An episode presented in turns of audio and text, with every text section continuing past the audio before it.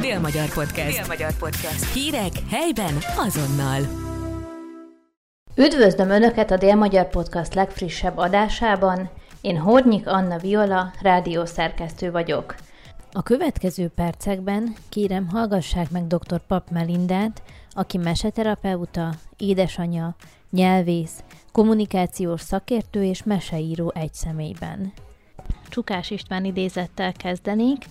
A mesékben minden benne van, élet, halál, vereség és győzelem, szerelem, túlvilág, csodák, csodatevő lények. Mit dolgoztok fel egy-egy meseterápiás alkalmon, illetve egyáltalán mi az a meseterápia? A meseterápia egy nagyon különleges módja az embereken való segítés.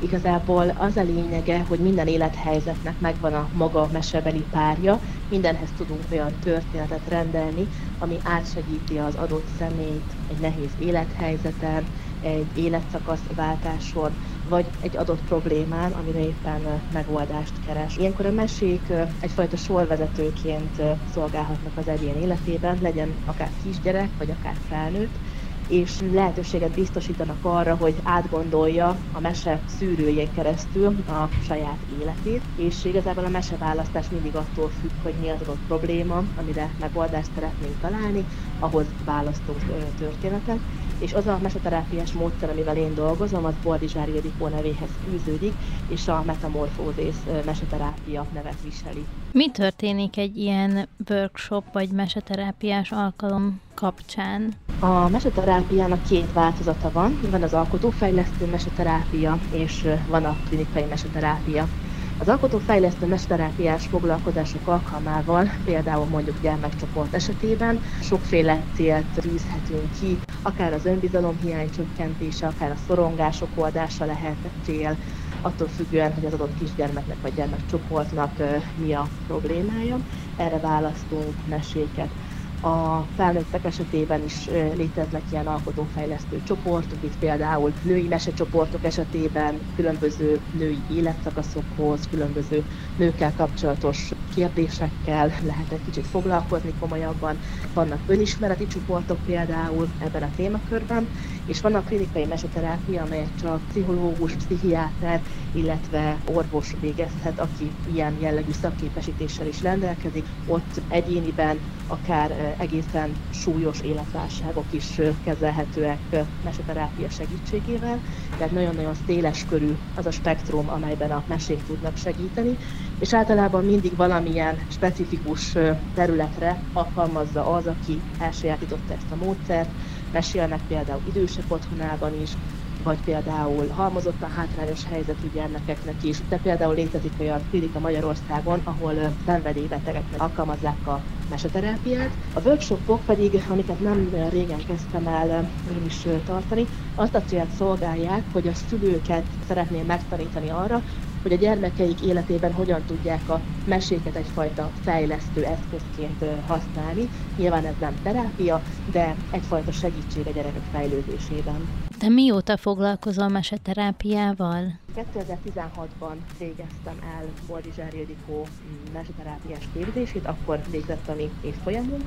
és azóta gyakorlatilag kisebb olyan megszakításokkal időközben kisfiam is született, és így a meséket egy másik aspektusból és kicsit közelebbről meg tudtam ismerni. Azóta foglalkozom meseterápiával gyakorlati szinten, hát többféle csoportban próbáltam már én is ki úgymond magam, dolgoztam óvodáskorú gyermekekkel, kisiskolásokkal, de volt felnőtt csoport is. Három éven keresztül tartottunk például egy olyan jellegű csoportot a neurorehabilitációs klinikán, ahol sztrókon átesett betegek hozzátartozói segítettük mesék által. Úgyhogy szerencsére sok problémával, sok élethelyzettel volt már alkalmam találkozni, és egy kicsit segítséget nyújtani a meséken keresztül. És mi alapján választotok mesét egy meseterápiás foglalkozáshoz? Igazából két módszer van, vagy két eljárás van, ami alapján mesét választunk.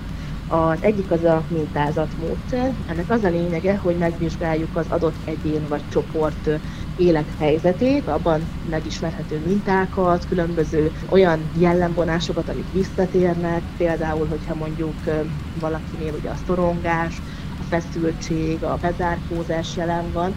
akkor például igyekszünk olyan mesét találni, ami ezt nagyon szépen leképezi. És itt például helyszínek szintjén is van, amikor ez megjelenik mondjuk egy pában elrejtőző leány például, aki nem mer kibújni az odúból. Ez például nagyon szép metaforája tulajdonképpen ennek az élethelyzetnek, és ezzel így el is lehet kezdeni már dolgozni mondjuk egy mesével, hogyha ez a mintázat kellőképpen erős abban a történetben. Ez lehet az egyik járható. A másik pedig a, a világkép módszer, aminek pedig ugye az a lényege, hogy a, a mesék egyfajta egységes és egy lényegű világképnek a részei, ezt így szoktuk mondani, ahol a mesékben még ugye rend volt. Egy olyan rend, ami ma a világból eléggé kiveszett, nem annyira található meg egy könnyen, és ezt a rendet idézik fel a mesék, illetve a meséknek a kis testvérei úgymond a mondókák, népi játékok, akár mondjuk a népzenei kultúrkincsek is vannak olyan elemeik, amik ebbe beletagozódnak, és ezek ennek a rendnek az emlékét őrzik. És például ezért szoktunk úgy dolgozni gyerekcsoporttal is,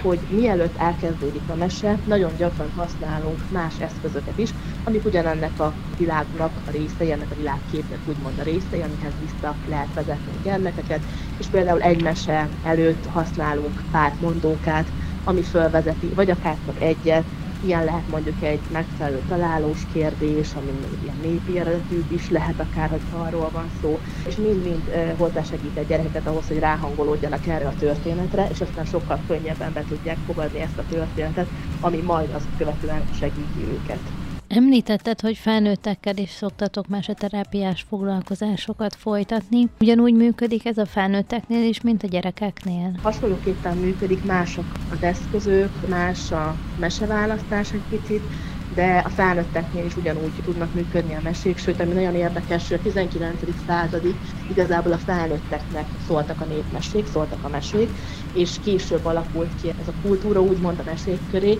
ami miatt azt gondoljuk, hogy a mese az gyermekeknek való, miközben nem. Boldizsár Ildikónak van is egy ilyen kötete, aminek az a cím, hogy Mesekalauz úton lévőknek, Pont az a lényeg, hogy a kötetben minden életszakasznak leírják azokat a meséit, illetve utalnak rá, hogy milyen mesék lehetnek még alkalmasak egy adott életkorban, ami a leginkább alkalmazható. És itt ugye lehet látni például, ha már a mintázatot említettük, hogy a szülés, születés mintázata a mesékben, kisgyermekkor, ugye nagyon gyakori a kisgyerekeknél például a láncmesék használata, mert akkor leképezi a gondolkodás módjukat az a fajta szisztéma, amiben a láncmesék működnek, hogy a mesehős egyik helyszínről a másik helyszínre vándorol, és egy, egyfajta okokozati összefüggés lánc kialakul, és például akkor ezek alkalmasak, és így tovább egészen időskorig ez a kötet felöleli azokat a meséket, amiket mesélhetünk, mondhatunk, és például akár ez a kötet is, nagyon sok olyan gyűjtemény van ma már, ami egyes élethelyzetekhez rendelt történeteket,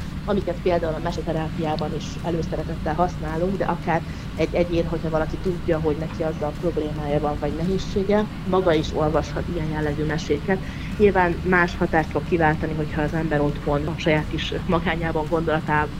olvassa a történetet, mint hogyha eljön egy csoportra, de akkor is nagyon szépen tudnak működni a mesék egyfajta ilyen öngyógyító erőként mondhatjuk így. Van például mesegyűjtemény apákról, anyákról, testvérekről, létezik kötet férfiakról nőknek, nőkről férfiaknak, illetve van egy, amit nagyon szeretek, az életválságok meséi, az pedig egyfajta mm, mesekalauzt is tartalmaz, egy ilyen kis leírást, ami minden mesét egy picit segít értelmezni, de nem mondja meg, hogy az egyén számára mit kell, hogy jelentsen, csak egy mankót ad, mert azért nagyon sok mese rendkívül bonyolult, nagyon összetett metafora rendszere van, és például néha kell egy kis segítség az ebben való eligazodásban, és például felnőtt csoportra én nagyon szeretek ebből a kötetből választani meséket, mert nagyon gyakran olyan átütő erejű tud lenni egy fölismerés mondjuk egy mese kapcsán, amit lehet, hogy egy más eszközzel nehezebben lehetne elérni, mert ezek a mesei képek, ezek a mesei kódok, ezek nagyon szépen ki tudnak bontakozni, hogyha az egyén rá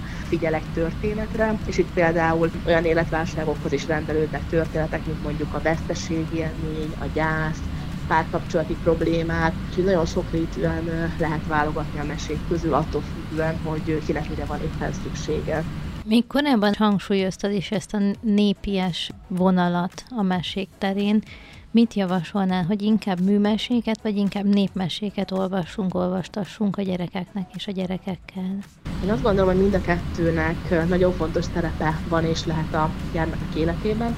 A meseterápia kezdetben többségében népmesékkel dolgozott, és kisebb százalékban műmesékkel. Ma már a műmesék is nagyon szépen megtalálták ebben a módszerben is a, a helyüket, más a kettő. Én azt gondolom, hogy a népmesékkel át tudunk adni egyfajta, mi úgy szoktuk mondani, ez már a kutatási részhez tartozik, amit szintén nagyon szeretek a mesemondás kutatását, hogy egy kulturálisan releváns kincs. Ez egy tulajdonképpen egy olyan érték a mesékben, ami segíti a boldogulást tanulását a gyermekeknek és ezek a kulturálisan releváns tudások, amik átadódnak, ezek például művességkel nem, nem tudnak annyira könnyen átvenni, mert ugye a népmesének sajátossága az, hogy generációról generációra átöröklődik, és egyfajta megszűrt tudás ez, ami bennük megtalálható. És ugye például nagyon sok ilyen feljegyzés van a néprajz tudomány foglalkozik ezzel, hogy megakasztották a mesemondót, hogyha valamit a közösség szerint nem jól mondott, és kiavították, helyesbítették, és ezáltal tényleg egy olyan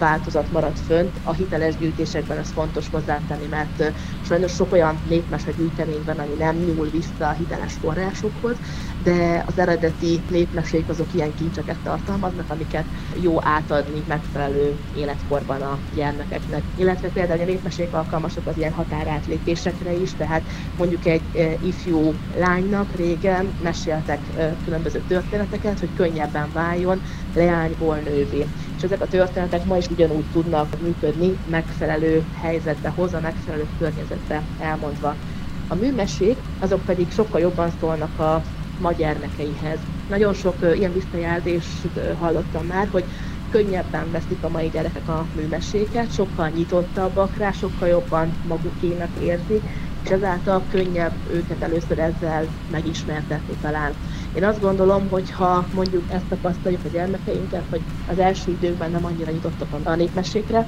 akkor kezdjünk nyugodtan műmesékkel, mert az is érdekes, hogyha például valakinek nincs fogódzója, hogy milyen népmesét érdemes mondani egy picinek. Tehát mondjuk az átkozott kiberetyúk, vagy a nyulacska harangocskája, vagy vannak ezek a típusú történetek, amik még a kisebbeknek is befogadhatók, és mondjuk valaki rögtön egy tündérmesét akarna mondani egy három évesnek, akkor nem jár a sikerrel, mert mondjuk a tündérmeséket érdemesebb 5 éves kortól fölfele, 5 éves kor körül bevezetni, azért mert akkor alakul ki a gyerekeknek egyfajta olyan képessége, ami alkalmasá teszi őket, hogy ezeket a típusú történeteket jól tudják érteni. És emiatt szerintem sokan csalódnak a népmesékből, hogy ideje korán mutatnak meg olyan meséket a gyerekeknek, ami még akkor nem lenne való, de nyilvánvalóan erről kevés ismeret van úgy a köztudatban, és ezért is tartom fontosnak erről minél többet beszélni, hogy tudjuk, hogy melyik életkorban itt kell, és például nagyon szoktam javasolni Bajzák Máriának a mesepedagógiai gyűjteményeit, mert ő egészen a legkisebbektől kezdve összegyűjti, hogy mondjuk mit mondjunk egy nullától három éves korú gyereknek,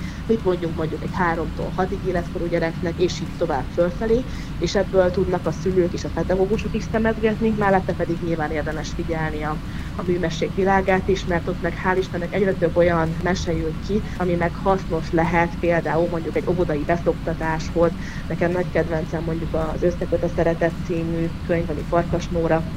munkája, és nagyon jól használható például erre az élethelyzetre, de, de több más ilyen történet is van, például a szobatisztaság elősegítésére, ami konkrét élethelyzethez kötődően segíti a gyereket és a szülőket.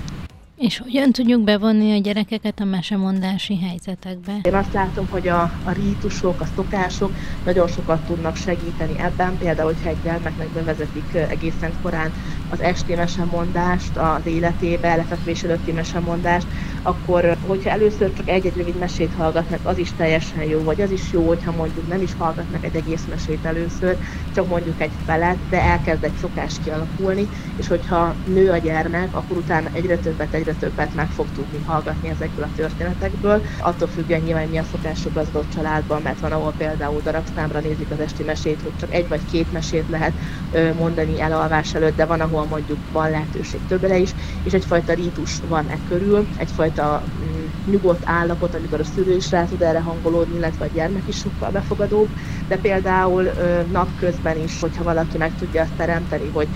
van egy ebéd utáni idősáv, egy negyed óra, 20 perc, amikor mondjuk egy kis hangulatot teremtve az egésznek, leülnek és mesét mondanak, az is nagyon jó tud lenni, illetve többféle eszközben ezt elő lehet segíteni, hogy a gyermek a megfelelő hangulatba kerüljön. Beszéljünk egy kicsit rólad is. Ugye neked van egy Dácska nevű oldalad és YouTube csatornád, ami 2020-ban indult. Hogyan jött ennek a gondolata? A kisfiam egy éves születésnapján indult el a Dácska oldal, a fő célkitűzése az volt az oldalamnak, hogy segítsek a szülőtársaknak eligazodni a mesék világában, mert rájöttem arra, hogy rendkívül sok gyermekkönyv elérhető a piacon, és nem mind jó sajnos. És azt láttam, hogy ha valakinek nem ez a szenvedély és a hobbija, akkor nagyon nehéz fogócót találni, hogy mit olvassunk, mi az, ami jó, milyen jelkorú gyereknek melyik könyvet adjuk, és ezért elkezdtem egy YouTube csatornát indítani először, és oda készítettem rövidebb videókat, mesemondás, mondókázás, gyermekek fejlesztése témakörben. Aztán, mikor nagyobb lett a kisfiam, sajnos már erre nem volt lehetőségem, hogy folytassam, viszont megmaradt több közösségi média felületen is az oldal mind a mai napig, és hál' Istennek most már éppen számolgattam, hogy az összes platformot egybevéve körülbelül már 4000 követővel rendelkezik úgymond a, a Dácska projekt, hát most már ez kinőtte magát, hál' Istennek, és, és azt szeretném, hogy minél közelebb hozzam a mai szülőkhöz is a meséket, mert azt látom, hogy a digitális kultúra az olyan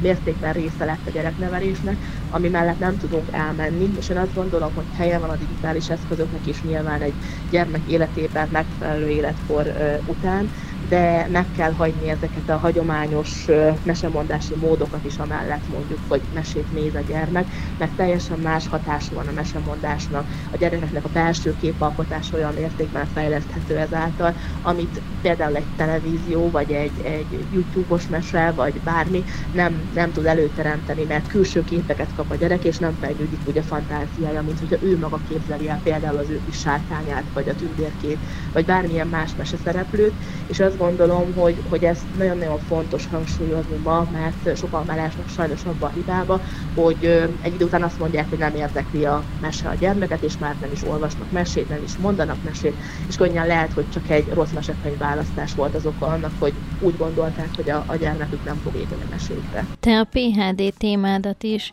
a terápiás történetmondás témakörében választottad ki, de honnan indult eredetileg ez a mély érdeklődés a mesék és történetek iránt részedről? Nagyon izgalmas volt, mert az egyik szakdolgozatomat azt biblioterápiával kapcsolatban írtam, irodalomterápiával foglalkoztam, és akkor lettem rá figyelmes, hogy nem, nem csak irodalommal tudunk segíteni, hanem kifejezetten mesékkel is, és akkor egy ilyen nagyon rövid alfejezet volt még csak a meseterápia abban a szakdolgozatban, de akkor kezdtem ezzel foglalkozni és a mesterképzésem alatt, még kommunikációs médiatudomány mesterképzése jártam itt Szegeden, az egyik oktatónk, dr. Ivaskó Lívia tanárnő, aki a fejlődéses és neuropragmatikai kutatócsoportnak is a vezetője, illetve később ugye az én PHD dolgozatomnak is a téma vezetője volt, tartott nekünk több órát, amiben olyan ismereteket adott át, ami ehhez nagyon jól társítható volt, és úgymond én fölkértem őt, hogy szeretnék ilyen témával foglalkozni, ebből írnám talán a következő szakdolgozatomat, és nagyon hamar kialakult egy olyan jó szakmai együttműködés köztünk, amit aztán utána tudtam tovább vinni téma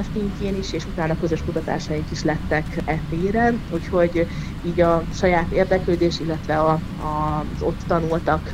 összefűződésével alakult ez szépen az évek folyamán, és ezt követően pedig szembe jött velem egy ilyen lehetőség, hogy meseterapeuta képzésre be lehet iratkozni, és akkor jelentkeztem erre a képzésre, és első körben sajnos már nem fértem be arra az adott évfolyamra, és egy ilyen mesei fordulattal ott a születésnapom környékén jött egy üzenet, hogy történt egy visszamondás a képzés létszámában, és most akkor így van egy szabad hely, úgyhogy egy ilyen jelzésnek tekintettem így a sorstól, hogy akkor ebbe bele kell vágni, és akkor miután elvégeztem a terapeuta képzést is, így nagyon jól összefonódott immár a gyakorlati tapasztalat és a kutatás, és így egy ilyen alkalmazott tudományos jelleget is öltött már a munkám. És ha jól tudom, akkor te meseírással is foglalkozol, nem csak meseterápiával. Láttam az oldaladon, hogy a Hédi és Hugo a Napfényvárosában című mesekönyv a legfrissebb. Ez miről szól? Hédi és Hugo a Napfényvárosában, ez egy szegedi mesekönyv lesz, elsősorban óvis korosztálynak, tavasztal várható a megjelenése a könyvnek, mikor megszólalt a kisfiam, figyelmes lettem rá, hogy rendkívül sok földrajzi témájú mesekönyv jelenik meg napjainkban, és nagyon sok van már Budapestről, Balatonról, Szombathelyről is adtak már ki. Az egyik kedvenc könyvsorozatunk az Atca és Zokni, az például a Szigetköz bekalauzolja a gyereket és a szülőket, és akkor még azt vettem észre, hogy ennek, ennek a korosztálynak erről a vidékről, Szegedről, Szeged környékéről még nem írtak mesekönyvet, pedig rendkívül sok érték van a mi városunkban is, amit jó lenne mesébe öltve is megmutatni a, a gyermekeknek és, és ezért elkezdtem ezeket a meséket megírni. Időközben ugye a helyzet érdekessége, hogy egy volt csoporttársam Trogmájer Évának is jelent meg egy szegedi mesekönyve, ő viszont kifejezetten a kisiskolásoknak, iskolás korosztálynak szánja, úgyhogy akinek iskoláskorú gyermeke van, akkor az nyugodtan fordulhat a Frida és Gubanc Szegeden könyvhöz, mert, mert az is nagyon érzéketesen mutatja a Szeged városát. A kicsiknek viszont nem sokára akkor érkezik majd a Hédi és Hubó kalandjai Szeged Szegeden. A mesének az a lényege, hogy egy testvérpár nyárra a nagyszülőkhoz érkezik Szegedre, és bejárják Szeged különleges helyszíneit, és mindenféle izgalmas kalandokba keverednek majd az egyes mesei helyszíneken, amik nyilván a gyerekek, hogyha mondjuk ide jönnek kirándulni, be tudnak járni majd a családdal együtt, vagy mondjuk a helyi gyermekeknek izgalmas lehet, hogy a saját városunk benne van egy valódi mesekönyvben. Kontra Fritz Lillát választottad illusztrátornak. Milyen a vele való együttműködés? Nagyon-nagyon szeretjük a közös munkát mind a ketten, ezt egyfajta szerelem projektként fogjuk föl. Nagyon örültem, amikor egymásra találtunk, ő is három gyermek édesanyja, úgyhogy nagyon nagy jártasságra tett az elmúlt években ő is így a gyerekkönyvek világában. Csodálatosak az illusztrációi, én egyből beleszerettem, amikor megnéztem a portfólióját, és, és nagyon örültem, hogy elvállalta a fölkérést. Ugye a helyzet érdekessége az, hogy neki ez lesz az első mesekönyves illusztrációja, amikor egy egész mesekönyvet ő illusztrál, nekem pedig ez lesz az első olyan mesekönyv, ami teljes egészében én jegyzek, mert mesekönyvben már jelent meg mesém, de ami teljes egészében a, az én munkám lesz, úgyhogy mind a kettőnknek egyfajta ilyen debütálás lesz ez a könyv, úgyhogy nagyon izgatottan várjuk ugye megjelenést is, meg a háttérben dolgozunk lelkesen így a könyvön, nem régiben volt alkalmunk személyesen találkozni először, és akkor az egész mesekönyvnek a, a storyboardját átbeszéltük, mindent kitaláltunk, hogy hogy legyen, mi legyen, és nagyon megvolt az összhang, és szerintem ez nagyon fontos. Én, én ezt különösen indokoltnak tartom ennél a műfajnál, hogy az illusztrátor és a meseíró beszéljenek egy nyelvet, mert akkor fognak tudni egy olyan világot teremteni a gyerekeknek, amiben komfortosan tudják érezni magukat, mert nem lesz differencia nagyon a szövegvilága és a képi világ közt, ugyanis láttam sok olyan példát is már, ahol mondjuk a, a mesekönyvnek a hangulata szövegileg számomra másképi világot igényelt volna, és nem sikerült megteremteni, és ez, ez ilyenkor egy picit vesz el egy könyvnek az értékéből. Te ugye, ahogy említetted is, meseterapeutaként és édesanyaként is jelen vagy az életben, de ez emellett oktató, kutató, kommunikációs szakértő, sőt nyelvész is vagy. Ez rengeteg szerep. Hogyan tudsz ezekben a szerepekben mindben helytállni? Nem könnyű, mondom őszintén. Nagyon komoly logisztikát kíván, hogy mindenhol meg tudjam állni a helyem. Én úgy gondolom, hogy az időbeosztása a kulcsa mindennek, megvannak a lefektetett idősávok, amikor tudom, hogy dedikált ideje van mondjuk a szakdolgozóimnak, külön idősávja van az óráimnak, és van az a rész, amikor meg az alkotói szabadságteret kaphat, tehát például a meseírás az egy kifejezetten hétvégi jellegű tevékenység, amit olyankor tudok elmélyülten végezni, amikor nem kell A-ból B-be rohangálni, és, és azt például olyankor tudom intézni, illetve hát nagyon sok olyan felkérés van, amit időközben kapok, és, és mindegyik nagyon jó esik, viszont nyilván ezt be kell valahova rakni a rendszerbe. Most például a, a legújabb megkeresésem, ami szintén nagyon megtisztelő volt, van egy országos rendezvény sorozat veszteségfeldolgozással kapcsolatosan, és ennek a szegedi helyszínének kértek fel a koordinálására, úgyhogy ott pedig éppen most zajlanak az egyeztetések a kiállítási helyszínnel, ami a gyermekek gyászáról, a gyermekek veszteségfeldolgozásáról fog majd szólni, és ez is egy olyan téma, ami mellé nagyon szívesen mellé álltam, mert azt gondolom, hogy tapusítva van sajnos ez még mindig, és nagyon nehéz erről beszélni és ezt közelíteni, és például most ez is egy elég friss dolog, de de nagyon örülök neki, és minden ilyen felkérésről, aminek látom a relevanciáját a gyerekekre nézve, nagyon szívesen állok elébe, mert azt gondolom, hogy, hogy sokat tudunk tenni a, a gyermekeinkért némi odafigyeléssel. És egy kicsit kapcsolódva ahhoz, amit most említettél, a gyászfeldolgozást is lehet mesék által megvalósítani? Igen, igen, lehet. Van uh, több olyan meseterapeuta kollega, aki egyben uh, gyászfeldolgozással is uh, foglalkozik. Mind a két területen jártas, és nagyon szépen tudják ezeket együtt működtetni. Például Révész Liliana Budapesten ő kifejezetten ezzel foglalkozó szakember. Ő nem csak a gyermekeknek segít, de ezzel kapcsolatban is tart képzéseket, hogy mondjuk a szülők vagy pedagógusok kapjanak, kapjanak egy kis fogódzót ezzel kapcsolatban, tehát ő is nagyon-nagyon fontosnak tartja ezt a témakört, és van több olyan mesekönyv is, ami az elmúlt években jelent meg, és a különböző életkorú gyermekeknek öm, mutatja be például egy családi veszteség helyzetét, vagy ahhoz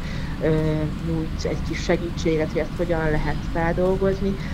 Az általam ismert mesekönyvek azok három éves kortól kezdődnek, tehát akkörül van az, hogy elsőként érdemes vagy lehet ezt szóba hozni. Nyilván ezt mindig a szorott család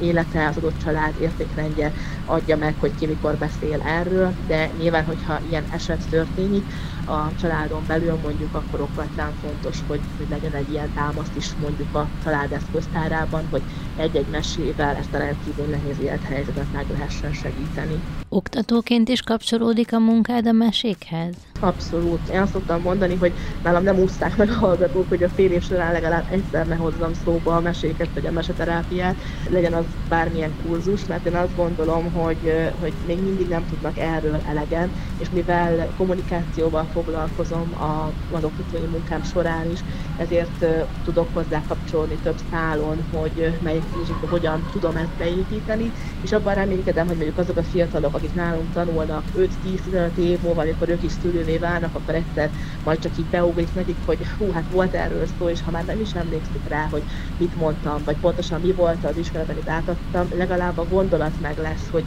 egy-egy helyzetben mondjuk a gyermekénél előkapjon egy megfelelő mesekönyvet, vagy mondjuk kérjen segítséget, hogy, hogy melyen mesét válasszon erre a problémára. És hogyha ennyit el tudtam érni azáltal, hogy ezt szóba hoztam be, ágyaztam, akkor már nem volt hiába való. De vannak olyan kurzusok, ahol meg kifejezetten helye van, például ilyen a médiapszichológia kurzusom, amit a mesterképzés során kell hallgatniuk a hallgatóknak, és ott pedig kiemelt téma a mesepszichológia, és, és ott külön egy órát erre szentelünk, hogy ezzel foglalkozzunk, hogy a mese,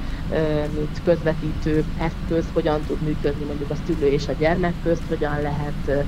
segítségül hívni egy család életében ezeket a történeteket. Dr. Pap Melindát, meseterapeutát, édesanyját, nyelvészt, kommunikációs szakértőt és meseírót hallhattál. Ez volt a Dél-Magyar Podcast legújabb adása, Hornyik Anna Viola beszélgetett. Dél-Magyar Podcast. Dél-Magyar Podcast. Hírek helyben azonnal.